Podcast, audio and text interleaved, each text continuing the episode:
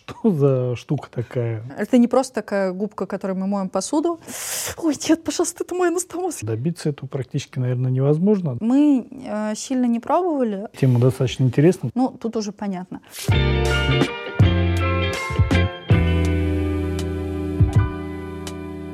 Дорогие друзья, уважаемые коллеги, мы сегодня снова с вами находимся в желтой студии. Тема нашего сегодняшнего разговора будет вакуум-системы или же вакуум-терапия. Эндоскопическая, соответственно. И в гостях у нас Александра Николаевна Сидорова. Это МИЦ онкология имени Николая Николаевича Петрова. Город Санкт-Петербург.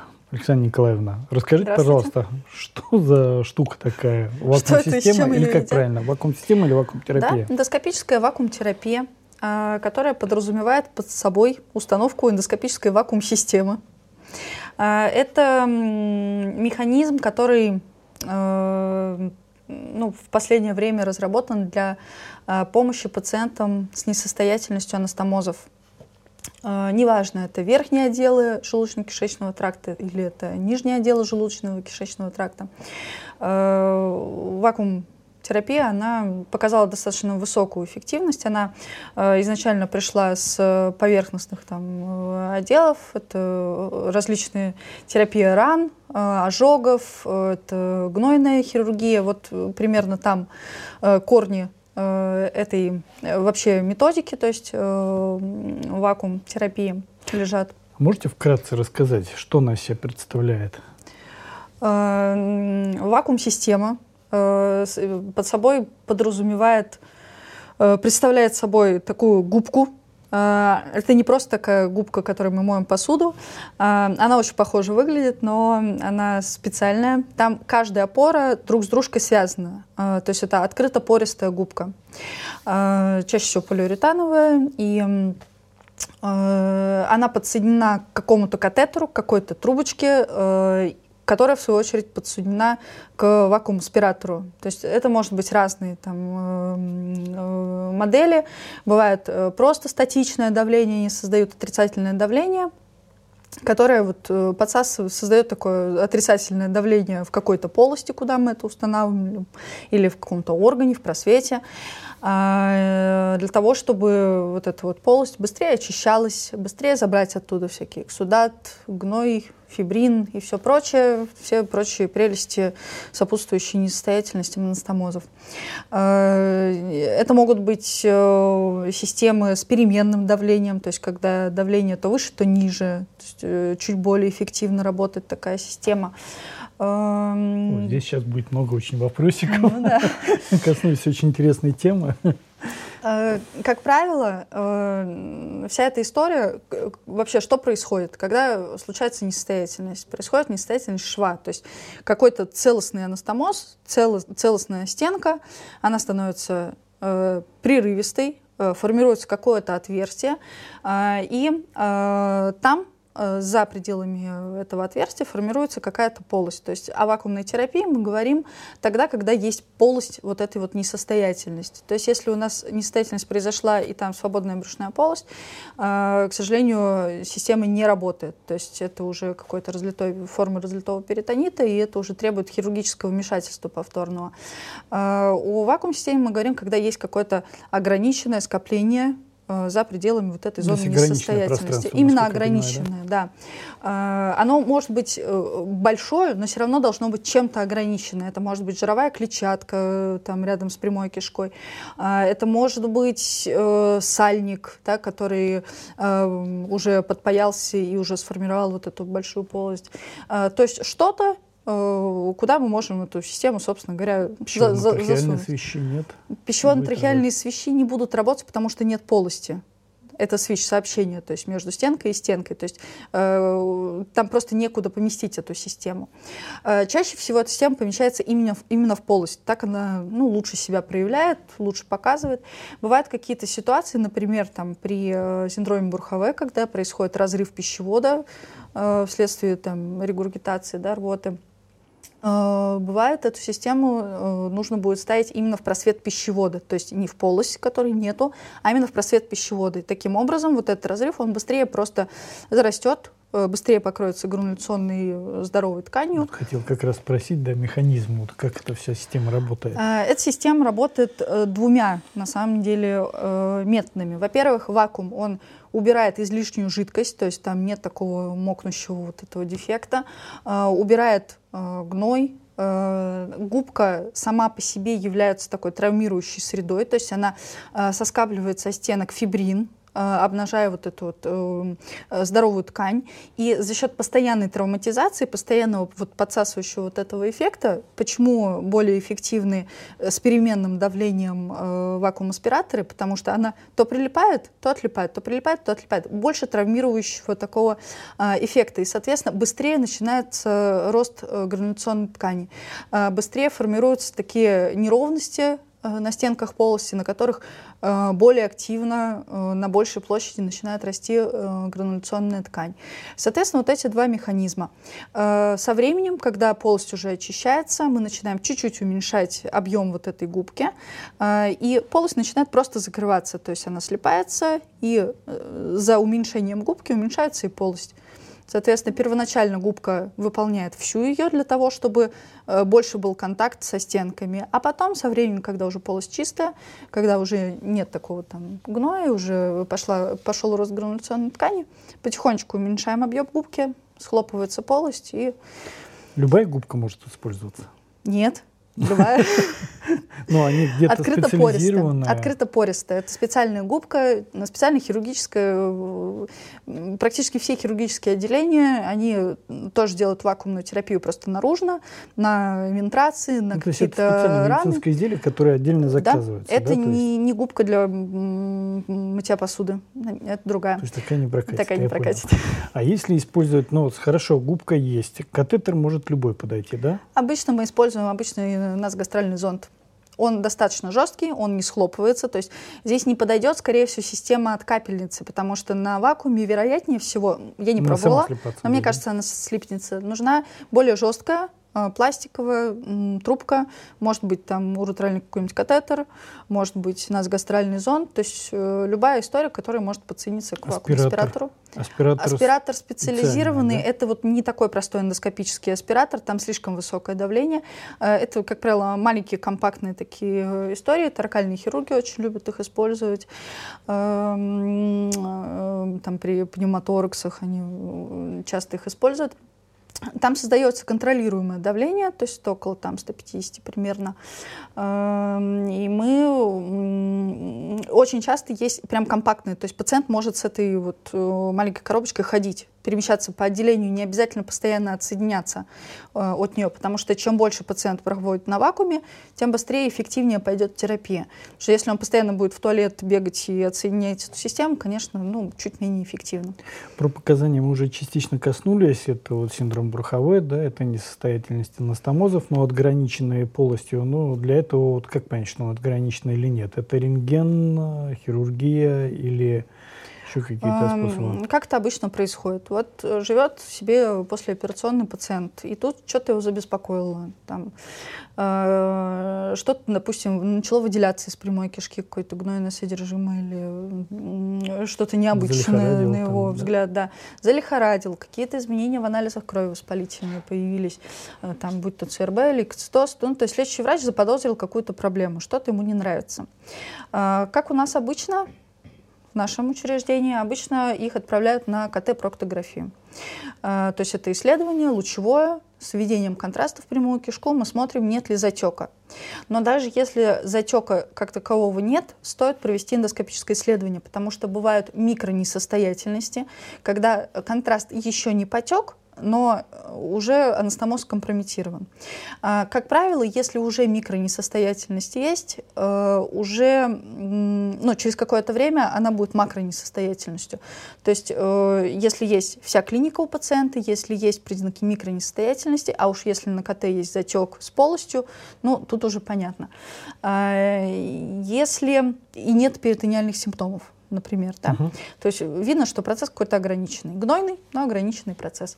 Э, чаще всего мы заходим эндоскопом, либо мы видим уже э, дефект в зоне анастомоза и можем туда зайти эндоскопом, посмотреть, оценить стенки, убрать излишнюю э, содержимое если это микронесостоятельность, у себя мы уже с хирургами, в принципе, пришли к эм, одному мнению, что мы э, микронесостоятельность превращаем уже ну, макро, в да? нормальную макронесостоятельность, чтобы была возможность зайти туда эндоскопом. Ну, то есть что, это уже превентивно, так, то да, есть, да, прям вот берем, это, ну... прям берем эндоскопический ножичек и по линии анастомоза просто надсекаем так, чтобы он был около там сантиметр, чтобы можно было туда засунуть вот эту вот вакуум-систему, uh-huh. потому что через миллиметровую отверстие, естественно, ни эндоскоп не пройдет, ни губка не пройдет. А мы должны посмотреть всю полость, мы должны оценить ее конфигурацию, потому что иногда, если полость не всегда идеальный шар, это ну, большая понятно, редкость. Да. Чаще всего вот здесь сальник лежит, вот здесь затек, вот тут затек, вот здесь какое-то маленькие э, ответвление. И э, по-хорошему э, все эти ответвления должны быть э, заняты губкой по сути, да, задренированы, заняты губкой. А, соответственно, мы должны оценить визуально конфигурацию этой полости, так, чтобы, может быть, одну губку поставить, может, две нужно, может, даже три, если она ну, действительно большая. Чем больше площадь контакта, тем быстрее пойдет очищение этой полости, тем быстрее просто ну, пациент э, справится с этой проблемой. А, поэтому, да, раньше хирурги нас очень, они так прям, ой, нет, пожалуйста, это мой анастомоз, я же его ну, своими Долго же руками шил. Да, шил. ось обойдется, ну, сейчас закроется, да. Ред, ну, редко, не обходится, к сожалению, не обходится. Если уже анастомоз компрометирован... Пытались клипировать? Пытались клипировать. Э, Продолжу ту же фразу. Если уже анастомоз компрометирован, к сожалению, уже клипирование, особенно в толстой кишке, не дает никаких результатов, независимо от того, какую классную клипсу мы не используем. Это может быть клипса открыть-закрыть, это может быть просто банальная клипса, это может быть овеска. К сожалению, не работает. Рано или поздно анастомоз уже Рванет. Э, развалится, потому что э, хуже организуется полость рядом с анастомозом. И, она не дренируется, да. К сожалению, она не дренируется, поэтому последствия будут просто несколько хуже. Несколько, несколько позже мы начнем ту же самую терапию. Мы пробовали, у нас была целая такая история, когда мы э, ходили прям интраоперационно, смотрели анастомоз на первые сутки, на третьи и на седьмые, по-моему. Ну, в общем, у нас был какой-то такой протокол. А, и мы находили эти несостоятельности прям вот на ранних-ранних этапах. Вот совсем-совсем. Еще маленькая-маленькая дырочка. Еще даже пациента ничего не беспокоит. Абсолютно всех, кого мы клипировали в толстой кишке, все все равно э, анастомозы ну, приходили в негодность, были несостоятельные.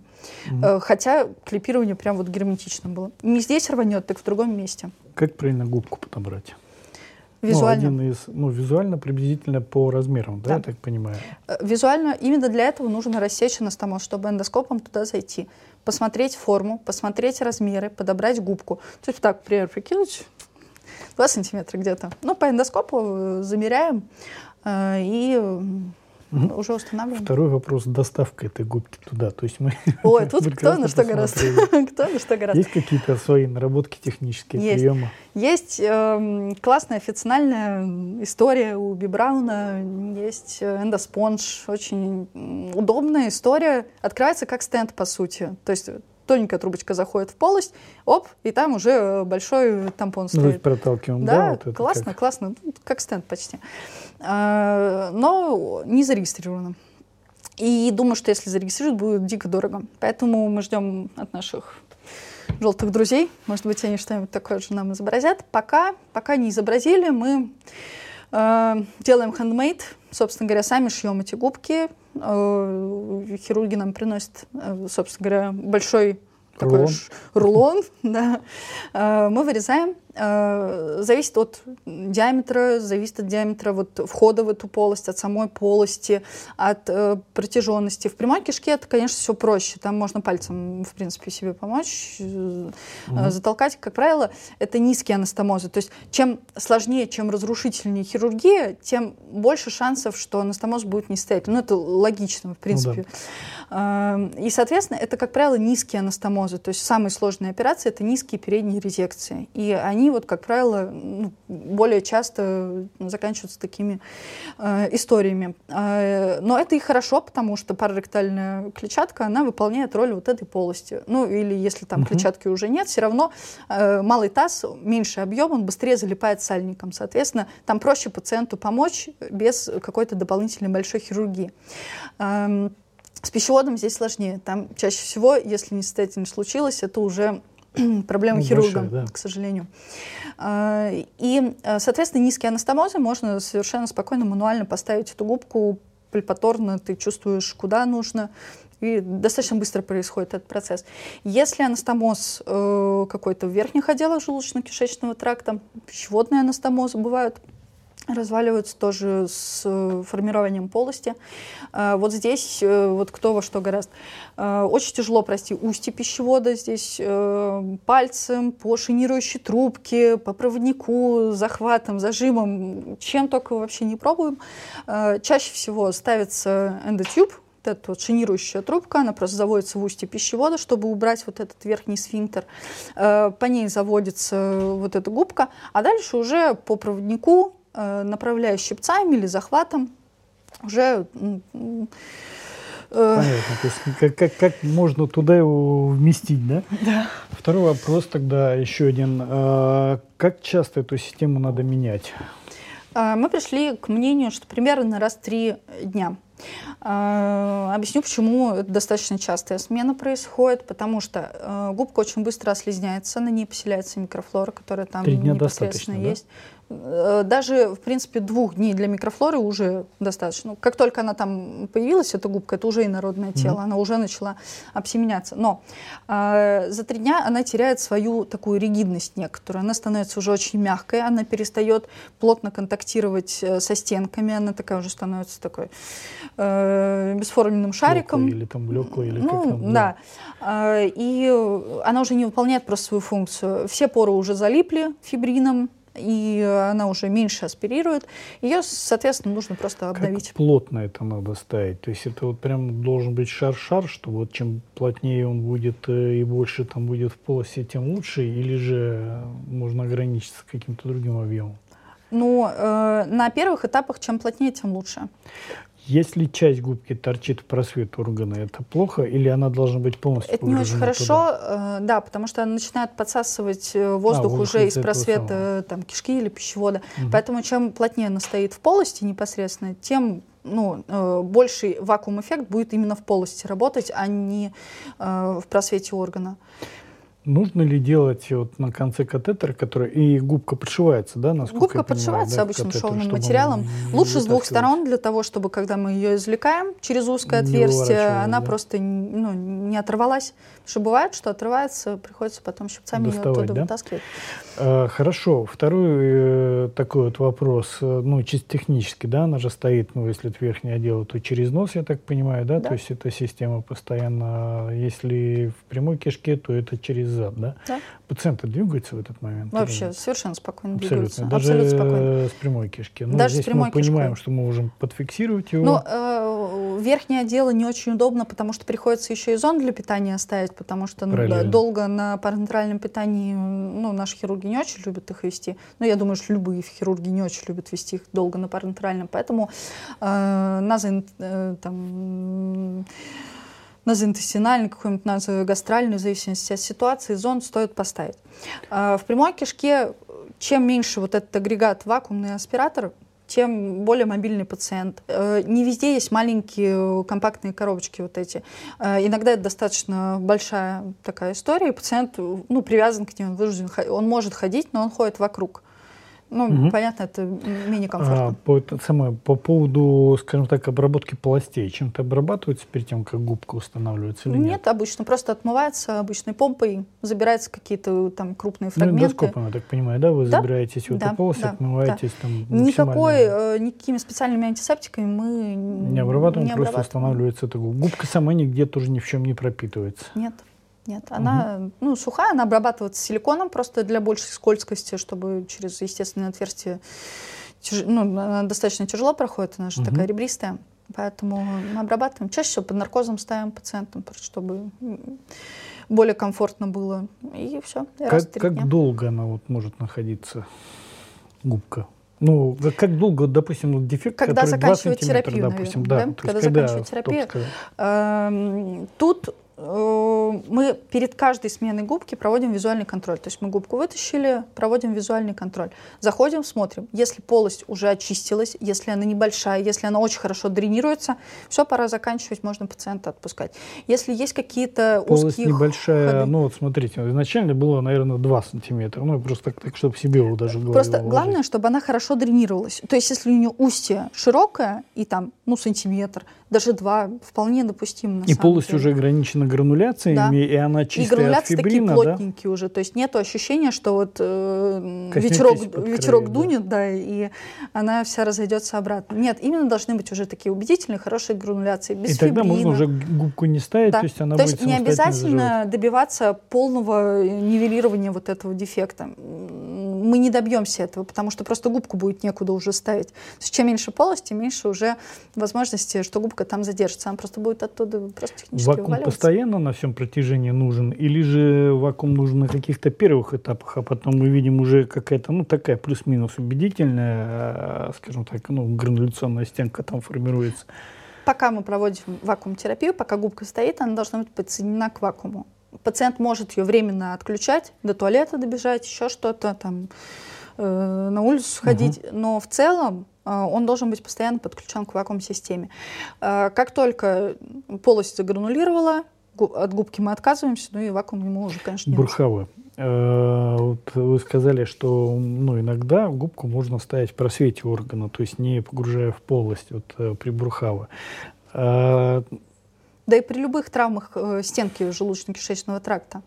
Если у нас есть какие-нибудь э, Но там травмы... же, получается, она грануляция будет создавать. Не будет ли создаваться грануляция вот в полом органе вокруг этой губки?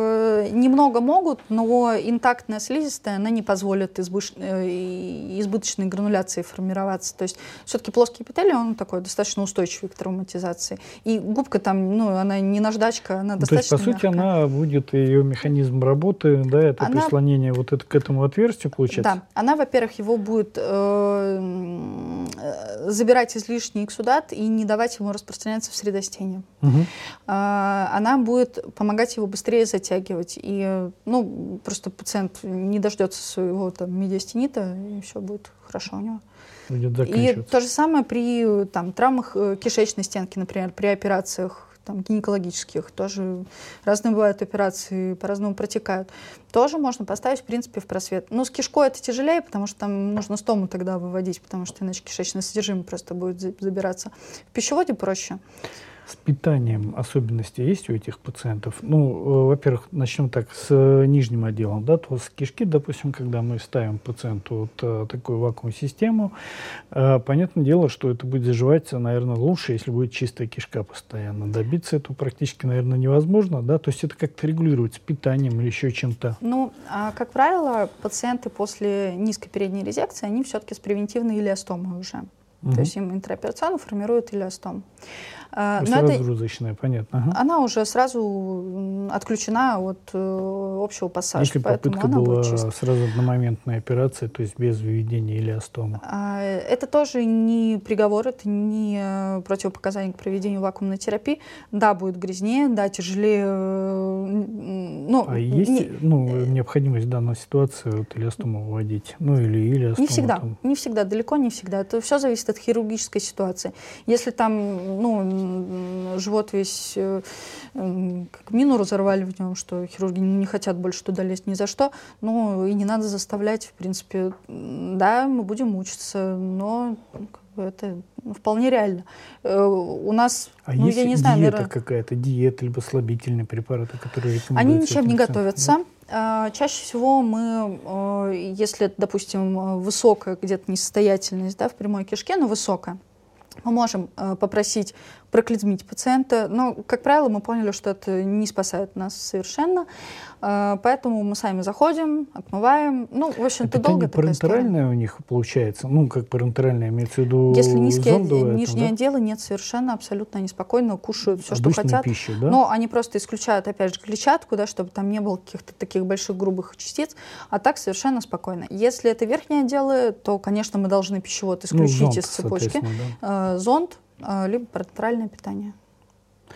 А, Еще очень такая вопросов, скажем так, тема достаточно интересная, потому что проблема острая, и, ну, и хирургически решить обычным ушиванием, как правило, не удается, ну и, соответственно, э, эндоскопически здесь мы можем вот э, явно помочь. То есть это тяжелая группа пациентов. Э, как мы поняли, уже с вещевые ходы не работает эта система, правильно? Я так понимаю. Или ну, все-таки есть когда моменты, когда может сработать? К сожалению, вот мне кажется, что нет. Мы э, сильно не пробовали, но учитывая то, что про свищи мы про какие говорим? Там, ну, ректовагинальные... Э, ректовагинальные свищи, они э, даже после хирургии возникают снова. Уж какая там губка, вряд ли что-то поможет. Даже после эндоскопического иссечения, там, аргоноплазменной абляции краев и клипирования овеска, они все равно разлетаются, формируются снова. Это большая проблема. И ну, здесь вакуум-терапия не сильно-то помогает, потому что ну, во-первых, мы ставим в просвет, оно подсасывается сверху, на этот свищ сильно не работает. Ну и э, чтобы спался конкретно свищевой ход, он же еще зарасти должен, залипнуть, ну, а понятно, там фиброзная да. ткань. То есть, как бы, если овеска не сработает, почему мы думаем, что вакуум, Система просто вакуум должен сработать? Ну, за счет да? грануляции, наверное, А, а грануляция, да. ну, тогда мы должны поставить в просвет этого свища. А если мы ставим в просвет, то он не слипается. То есть должна губка контактировать со стенками, чтобы появились грануляции. Трахею пищеводные свищи, если в трахее стенд покрытый, да? Э, в трахею губку. Не-не-не, ну можно губ, конечно, трахея. Я шучу. Нет, ну, э, стенд э, то же самое. Мы опять ставим э, в пищевод, и губка контактирует со стенками пищевода. Угу. А вот со стенками свища она не контактирует. То есть а, невозможно да. подгадать так, чтобы туда стоял маленький отросточек. Но если даже он будет стоять, ну, появится там грануляции. И как только губка оттуда уйдет, оно все равно Без уже... он будет все равно разобщен, да? да? К сожалению, ну, то есть да. сложная такая проблема. Это очень большая проблема, и это не показание к вакуум-терапии. Дорогие друзья, уважаемые коллеги, огромное спасибо за ваше внимание. У нас была в гостях Александра Николаевна Сидорова. Э, э, Называйте его просто Институт онкологии да. имени Петрова. Мне кажется, это Город Санкт-Петербург. Спасибо вам огромное. До следующих встреч, Александра Николаевна. Спасибо, привет. всем пока. Всем пока.